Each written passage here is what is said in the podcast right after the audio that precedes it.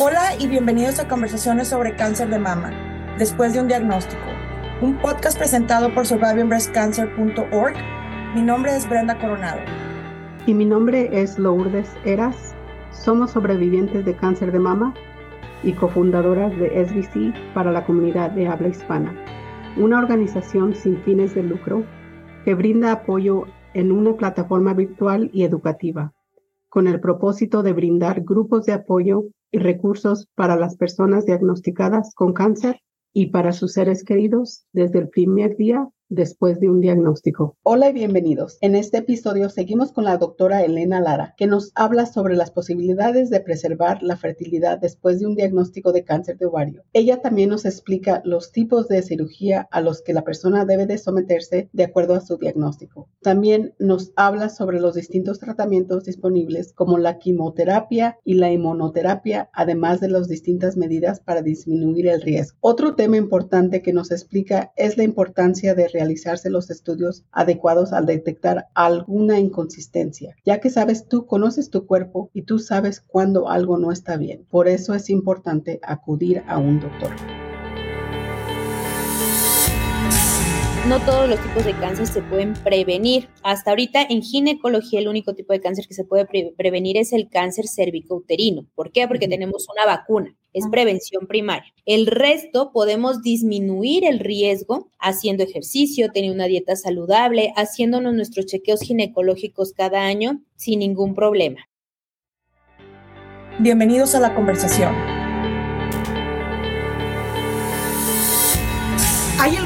Causa principal del cáncer de ovario o algo que, provoque que, a una paciente le dé cáncer de ovario?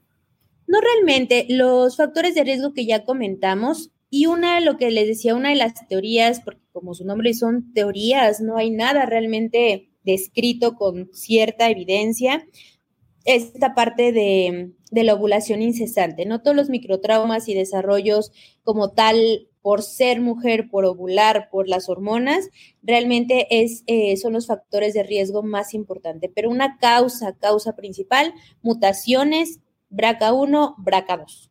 Disculpe, y alguna pregunta a lo mejor que como tenemos eh, etapas, cáncer, en el cáncer de, de, de mama, que digamos etapa 1, 2, 3 y 4, ¿es lo mismo en el cáncer del ovario?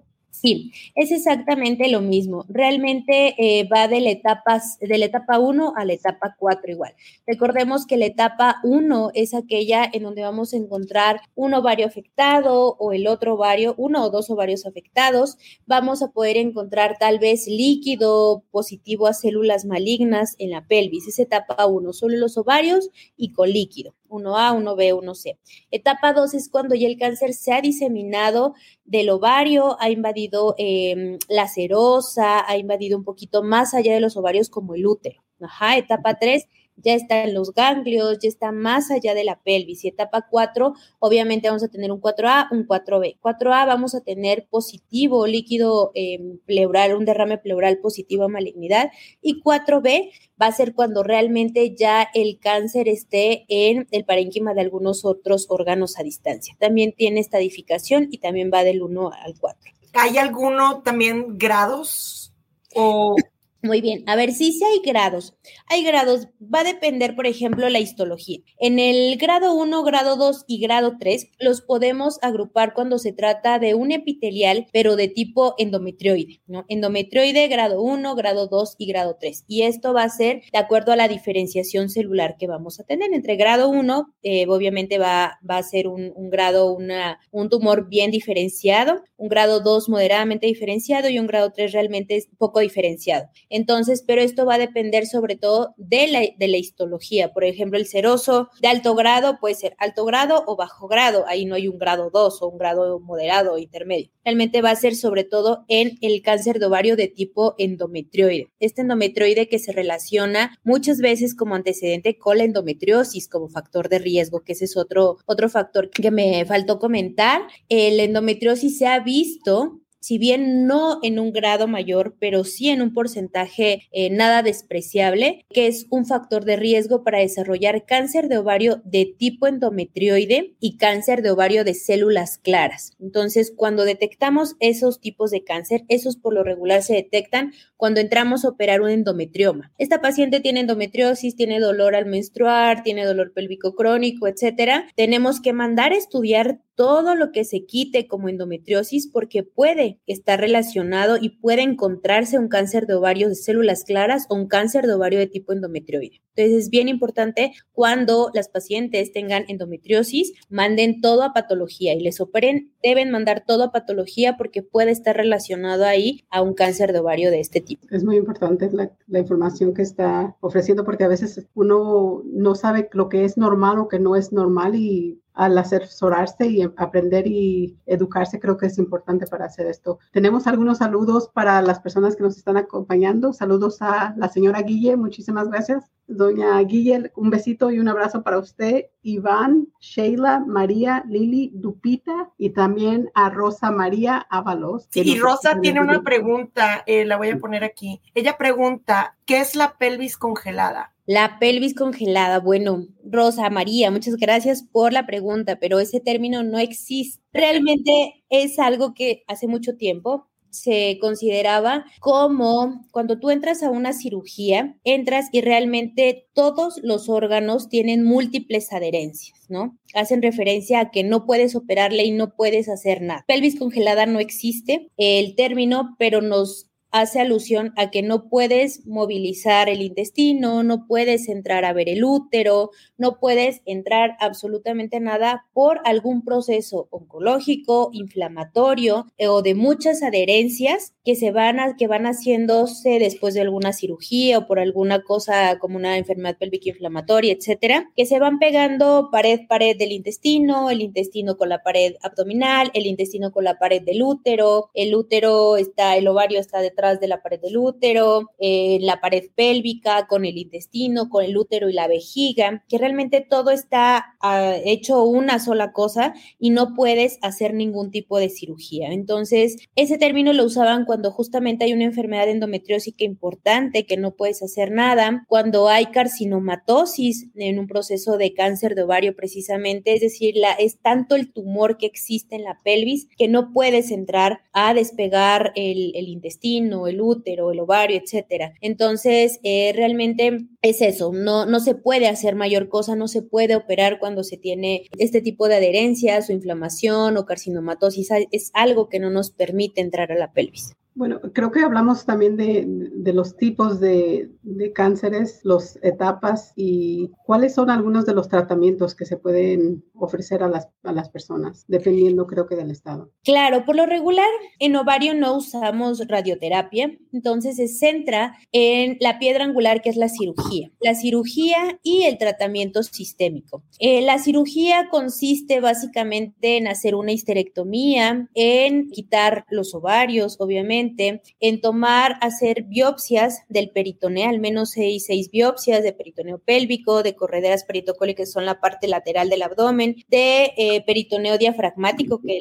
es el, peritoneo que cubre el diafragma, al menos seis, y de ahí tenemos que quitar ganglios cuando esté indicado, eh, ganglios pélvicos, paraórticos, se tiene que quitar el aumento, es decir, toda esta grasita que cubre los intestinos también se debe quitar, se llama aumentectomía. Eso es como el protocolo, por así decirlo, o la cirugía de rutina. Sin embargo, el tratamiento quirúrgico va a depender mucho de la etapa del tumor y va a depender mucho de la edad de la paciente. Antes nos decían, cáncer de ovario, olvídate, no importa la edad, no vas a poder tener hijos y tienes que hacer quitar el útero, quitar el ovario y todo, y no vas a poder tener hijos. Ahora sabemos que eso no es cierto. Como que estamos viendo cada vez cáncer de ovario más en mujeres jóvenes, estas pacientes pueden llegar a ser candidatas a una eh, cirugía preservadora de fertilidad. Es decir, si tengo un, un tumor que solo depende de un ovario, que está encapsulado, no tengo tumor, no tengo evidencia de nada en el resto del abdomen, me puedo dejar, puedo tomar la decisión de dejar el útero y el otro ovario y esa paciente se va a embarazar. ¿No? Entonces iba a tener hijos y se está preservando la fertilidad. Obviamente tengo que hacer el resto de la estadificación, quitar el aumento, los ganglios que no afectan en nada la fertilidad, pero se les puede ofrecer. Entonces, existe, el tipo de cirugía va a depender mucho de la histología y de la etapa en la que se encuentre la paciente para decir, necesito ser radical o, o puedo preservar la fertilidad. Entonces, hay histologías que está bien definido, etapas que está bien definido donde puedo yo preservar la fertilidad de estas pacientes. Y otras definitivamente ya no solo se llama cirugía estadificadora. La estadificadora es decir, quito todos estos órganos y estas partes que les digo para ver en qué etapa está. Sin embargo, ya cuando tenemos enfermedad fuera del ovario, que está contaminando la pelvis, parte del abdomen, etcétera, el recto, alguna parte del intestino, se llama cirugía citorreductora. Es decir, tengo que reducir la mayor cantidad posible de tumor o de enfermedad para que esa paciente pueda eh, tener una citorreducción adecuada. Lo ideal es dejar menos de un centímetro de enfermedad para que esta paciente pueda responder adecuadamente al tratamiento eh, eh, sistémico. Y el paso o la opción 2 es el tratamiento sistémico, que sabemos que ya no solo es quimio, ¿no? Antes solo decíamos quimio y era lo único que existía.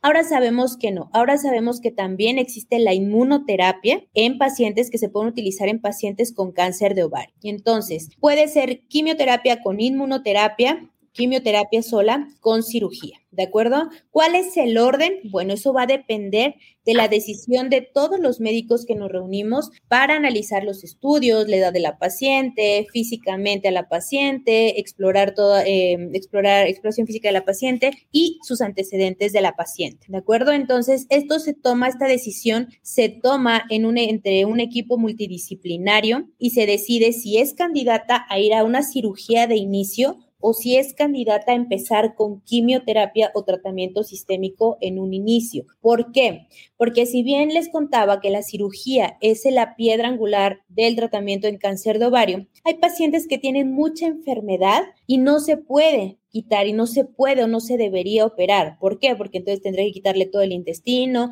y el hígado y el páncreas y todo donde hay enfermedad. Y eso realmente no es una, no es una decisión que esté tomando en cuenta la calidad de vida de las pacientes, ¿no? Entonces, ¿qué me beneficiaría en estas pacientes que tienen un tumor irresecable, si no le puedo quitar de inicio? Obviamente llevarlas a quimioterapia o tratamiento sistémico neoadyuvante. Con eso reducimos el tamaño del tumor, tenemos una respuesta adecuada y, por supuesto, después se puede operar esa paciente. Entonces, ¿qué va primero? Se decide eh, de acuerdo a cada paciente con un equipo multidisciplinario siendo que no hay algo que lo detecte de manera temprana, ¿qué pueden, qué podemos hacer para tratar de bajar la posibilidad de que nos dé cáncer de ovario? Bueno, en general las medidas eh, son higiénico-dietéticas, realmente el ejercicio, no, el no cambiar por una dieta o malos hábitos, sino hábitos saludables, ejercicio, dieta adecuada, baja en grasas, no tener sobrepeso, obesidad, todo eso nos va a disminuir nuestro riesgo. Yo siempre les digo tener mucho cuidado con la parte de prevención. No, todo el no todos los tipos de cáncer se pueden prevenir. Hasta ahorita en ginecología el único tipo de cáncer que se puede prevenir es el cáncer cervicouterino. ¿Por qué? Porque tenemos una vacuna es prevención primaria. El resto podemos disminuir el riesgo haciendo ejercicio, teniendo una dieta saludable, haciéndonos nuestros chequeos ginecológicos cada año sin ningún problema, ¿de acuerdo? Tratando también de nosotros impulsar que seamos revisadas y seamos vistas por profesionales de la salud capacitados, que si necesitamos algún eco transvaginal, algo para ver el útero, los ovarios, por cualquier indicación, sea hecho por médicos radiólogos. Muchas veces encontramos que un mismo médico hace radiología, hace ginecología, hace todo, y eso ahí es donde se escapan algunos, algunas lesiones pequeñitas, algunos quistes que ya venían detectándose hace tiempo, y es donde se escapan algunos diagnósticos. Entonces, ir nosotros como mujeres conscientes de que mi ginecólogo es mi ginecólogo y se dedica a la parte ginecológica, que si necesito un estudio de imagen, tengo que ir a donde el radiólogo. ¿De acuerdo? Entonces, ahorita existen algunos índices de probabilidad de, riesgo de malignidad. Es decir, me detectaron por alguna cosa, tuve un dolor en la pelvis, me hicieron un eco y detectaron una lesión de un centímetro en el ovario. Esa lesión tienen que caracterizarla bien los radiólogos y entonces mi ginecólogo debe conocer estos índices de riesgo de malignidad para poder pedirme los estudios adecuados, hacer el cálculo y ver si ese quiste tiene características de malignidad o no las tiene. Si tenemos que vigilarlo cada 3, 6, 8, 12 semanas o tenemos o podemos, tenemos que hacer alguna intervención. Entonces, em, eso es bien importante que nosotros tengamos presentes que si tenemos una lesión tiene que ser caracterizada, tiene que ser estudiada antes de decir ya te opero a la primera, ¿no? Tenemos que llevar un protocolo adecuado para que se ofrezca la mejor cirugía, el mejor tratamiento posible a esas pacientes. Gracias por sintonizar y escuchar nuestro podcast si deseas obtener más información sobre nuestra organización, próximos eventos y las formas de conectarse, lo puedes hacer visitando nuestro sitio web en es.survivingbreastcancer.org. Toda la información en nuestro podcast proviene de experiencias personales y no reemplazan o representan la de tu equipo médico profesional. Siempre debes de consultar a tu equipo médico. Si estás buscando temas específicos o te gustaría ser invitado o invitada en nuestro programa, no dudes en comunicarte con nosotras directamente a brenda.survivingbreastcancer.org o a lourdes.survivingbreastcancer.org. Síguenos en Instagram a Después de un Diagnóstico y Facebook Después de un Diagnóstico. Gracias.